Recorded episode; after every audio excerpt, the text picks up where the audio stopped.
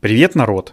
На прошлой неделе я немножечко заболтил, ну, по уважительной причине выпуск, но сегодня все вошло в свой привычный ритм. Сегодня, как всегда, вторник, меня, как всегда, зовут Зел, а это означает, что Патронкаст никуда не делся, и мы с вами продолжаем. 14 выпуск э, будет, как всегда, интересным.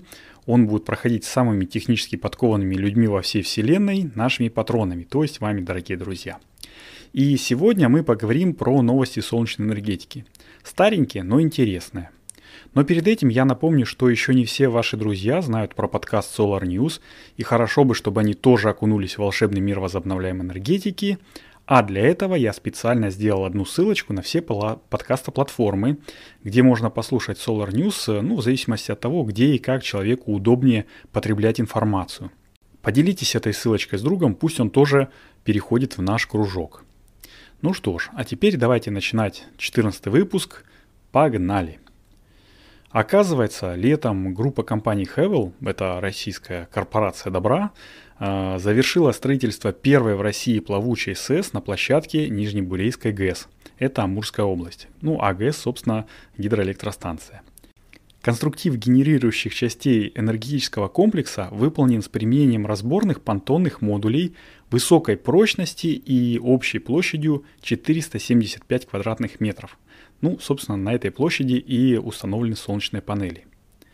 Гибкость системы обеспечена за счет особой схемы соединения плавучих блоков и рассчитана на колебания водной поверхности различной амплитуды – Особенность конструкции используемых понтонных модулей позволяет сократить сроки монтажа системы и повышает ее мобильность.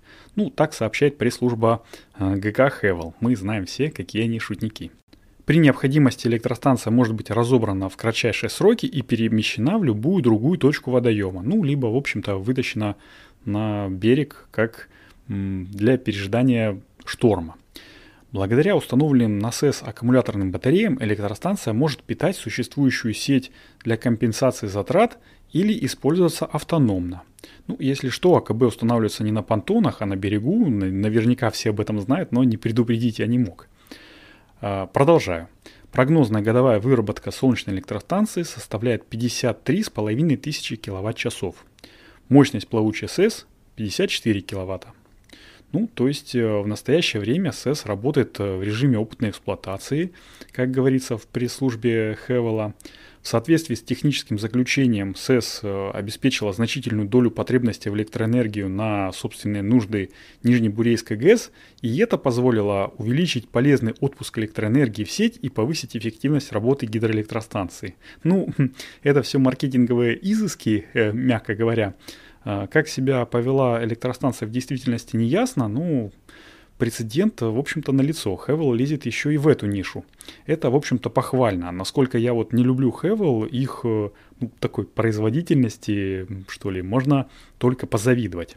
Они же еще на прошлой неделе, кстати, выиграли конкурс на очередные три солнечные электростанции в Казахстане. А, правда, заявок было всего только три. Подозреваю, что они были немножечко аффилированы, но все равно продажная стоимость электроэнергии там была в районе что-то 3 рублей за киловатт-час. А это, между прочим, ну, такая хорошая цена для солнечной электростанции. Ну, а что же до водоплавающих СЭС, то их, как вы понимаете, нужно хорошенечко страховать так как вода – это стихия более капризная, чем Земля, и немецкий опыт показывает, что одну станцию ураганы могут повредить в целых два раза.